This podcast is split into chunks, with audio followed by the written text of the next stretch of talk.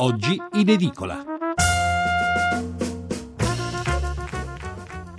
Buongiorno a tutti voi da Monica Giunchiglia, è il 19 marzo, buona domenica, lo abbiamo sentito anche nel corso del giornale radio, in primo piano sui quotidiani stamane c'è la diffusione da parte del Ministero del Tesoro dell'elenco dei nomi per i consigli d'amministrazione delle società partecipate quotate in borsa. Cominciamo con il messaggero, ecco le nomine, l'ultimo duello. Cambiano i vertici di Poste, Terna e Leonardo, confermati capi azienda dei gruppi Eni ed Enel. Braccio di ferro a tre, poi la concertazione, scontro sul ruolo di Renzi, Grillo, interferenza grave. Il governo cambia i vertici di poste, Leonardo, Leonardo Finmeccanica e Terna, leggiamo nel richiamo, confermati invece i capi azienda di Eni ed Enel. Le novità più importanti riguardano la scelta dell'ex banchiere Alessandro Profumo al vertice del gruppo pubblico aerospaziale e l'allontanamento di Francesco Caio dalle poste, sostituito da Matteo Delfante. L'attivismo dell'ex premier Matteo Renzi, leggiamo ancora sul messaggero, sulla scelta dei nuovi amministratori scatena l'ira di Grillo e anche di Giorgia Meloni che attacca. Accanto il focus su Alitalia, per Roma il prezzo più alto personale degli uffici ridotto del 51%, tutti i tagli settore per settore. Massimo spazio al summit del G20 in Germania, G20 cancellato il tabù dei dazi, vince la linea della Casa Bianca.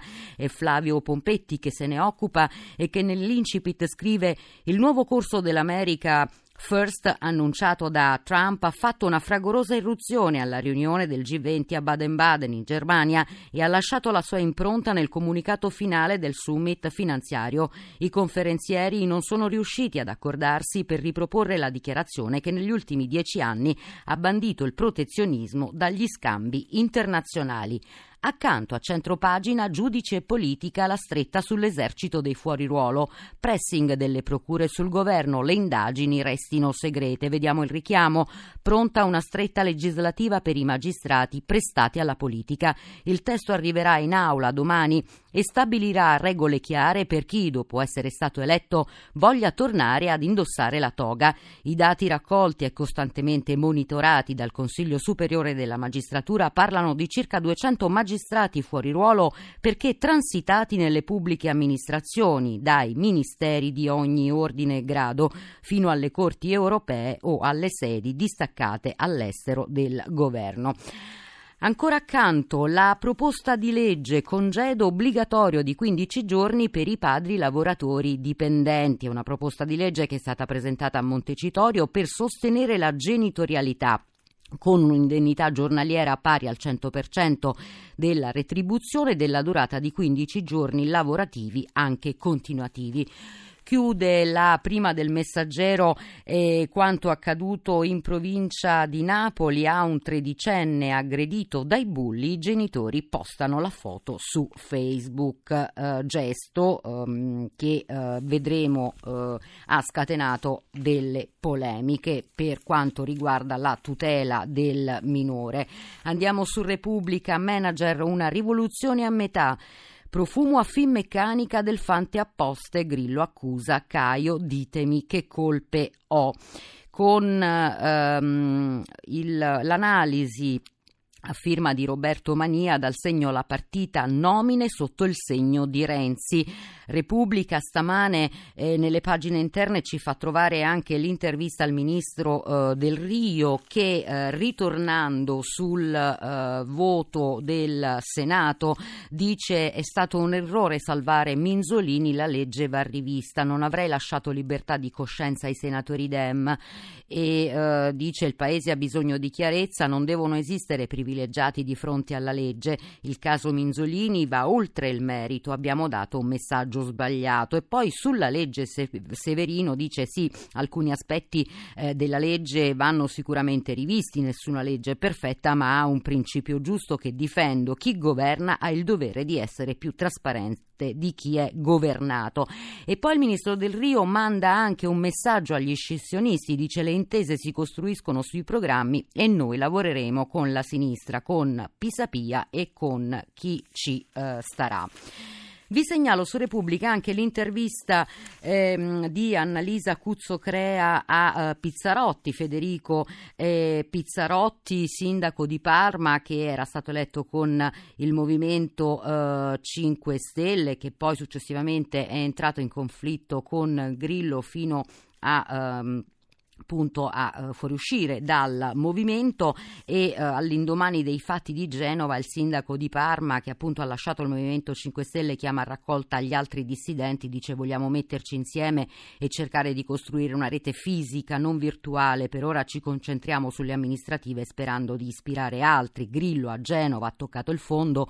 Noi faremo un nuovo movimento naturalmente si riferisce al voto online per le comunarie che in prima battuta aveva visto vincere Mario Marica Cassamatis, poi sconfessata dallo stesso Grillo per rimettere in corsa eh, Luca Pirondini, vicino proprio al gruppo di fedelissimi del comico. Dunque Pizzarotti dice quello che è accaduto in Liguria dimostra come ormai i 5 Stelle abbiano soltanto regole ad persona, ma poi lancia una sfida, dice devono ancora spiegare i 5 Stelle come faranno a scegliere i ministri se a Roma non trovano un capo di gabinetto.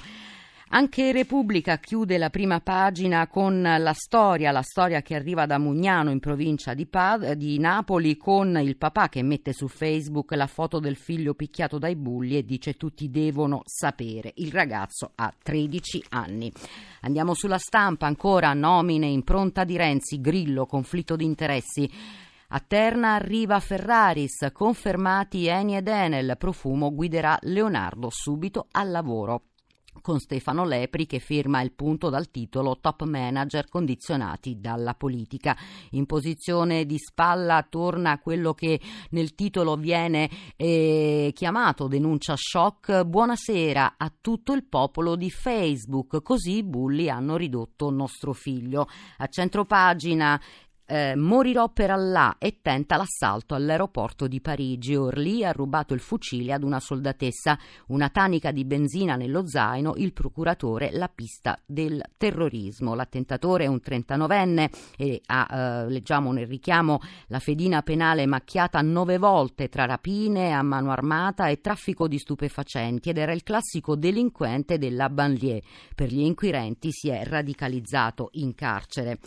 La stampa eh, a chiusura della prima pagina pone anche il reportage di Lorenzo Simoncelli dal Senegal. Simoncelli è stato eh, in autobus insieme con i eh, migranti che eh, partono dal Senegal alla volta dell'Europa e ehm, la distanza tra il paese africano e le coste europee è di ben 5.300 km, una pericolosissima traversata tra deserto e mare, tuttavia la gente eh, dice meglio morire in viaggio che di fame e poi dice da voi c'è la crisi, non può essere peggio di qui. Dalla stampa al Corriere della Sera, via le nomine, scontro del Fante sostituisce Caio alle poste, proteste anche della sinistra, il ruolo dell'ex premier profumo a Leonardo, conferme a Eni ed Enel. Movimento 5 Stelle ha deciso Renzi è grave. A centropagina il G20 in Germania, strappo USA contro il libero commercio. Arriva, come forse più del previsto, lo strappo americano al primo vertice economico post-Obama dei maggiori paesi del mondo. Il segretario al Tesoro sta- statunitense si rifiuta di inserire nel comunicato finale la lotta al protezionismo, irritazione di molti paesi, in particolare della Cina. E a centropagina la paura a Parigi con l'assalto ad una soldatezza nell'aeroporto porto di Orly, voglio morire per Allah, tenta una strage, ucciso.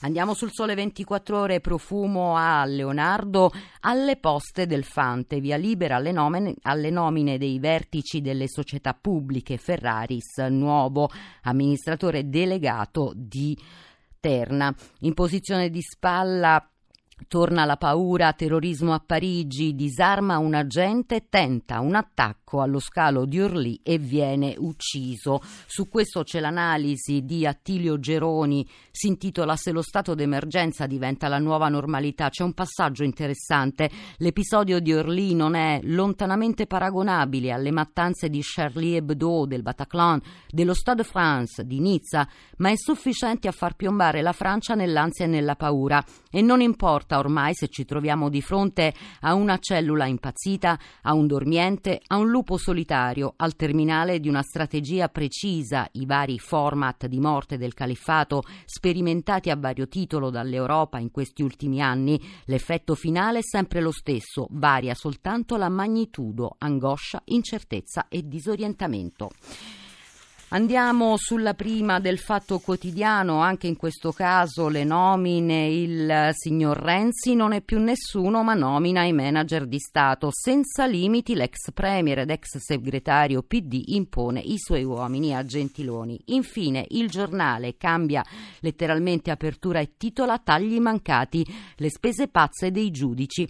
Poltrone da 7.000 euro, lingotti e frigobar. Il Consiglio Superiore della Magistratura è una reggia e naturalmente anche il giornale si concentra sulle nomine. Dalle poste a Enav, altro che passo indietro, Renzi fa il pieno di nomine con Camilla Conti che scrive nuovo amministratore delegato di Leonardo, profumo banchiere rosso che resta sempre a, gallo, a galla, 5 e 46 minuti, Carrie Perry.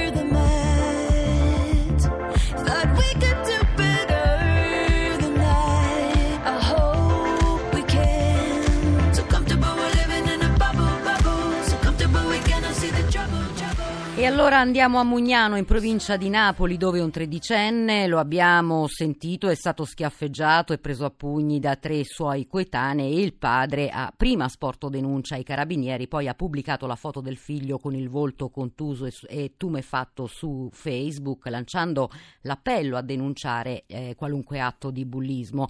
L'immagine è stata condivisa da circa 30.000 persone e non sono mancate le polemiche contro la decisione appunto di quest'uomo che però spiega spiega bisogna parlarne perché in questi casi non ci deve essere né privacy né vergogna. Su questo eh, il commento dal messaggero della psicoterapeuta Grazia Graziottin che tra le altre cose si chiede questo papà ha fatto bene o no?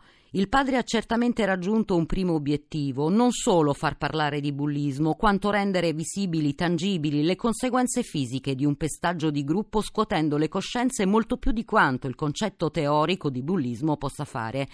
Ha scelto di fare del figlio un simbolo vivente, anche di un fallimento educativo e preventivo della nostra società, delle famiglie e della scuola, perché è evidente l'ennesima assuefazione collettiva, comportamenti deplorevoli dove al bla bla bla non seguono poi misure serie di prevenzione e cura.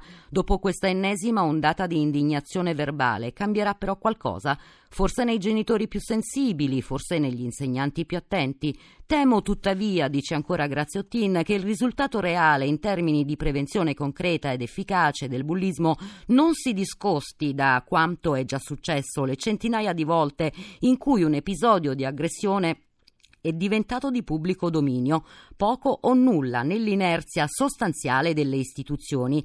E qui scatta un'altra domanda, dice ancora la psicoterapeuta, la più cruciale, ma questo ragazzo tredicenne, suo figlio, pestato a sangue, era davvero d'accordo nell'essere messo in mostra in modo così diretto nel diventare suo malgrado un simbolo, oppure le conseguenze in termini di derisioni, ulteriori aggressioni, isolamento, rischiano di ferirlo ancora di più, più di quanto non abbiano già fatto fatto le percosse ricevute, ritengo giusto lasciare aperta la domanda e chiedere voi, genitori e lettori, l'avreste fatto? Così i passaggi principali di quanto scrive eh, la, Grazia, la Alessandra Graziottin nel suo commento su Messaggero, commento su questo anche su Repubblica con la filosofa accademica italiana Michela Marzano dal titolo eloquente Ma l'agogna del web non aiuta quel ragazzo. Che cosa resta oggi della pietà e della commozione di fronte all'altrui dolore? Se si vale soltanto in base al numero di followers o di condivisioni di un'immagine o di una foto, come si fa a capire che il proprio comportamento è deplorabile?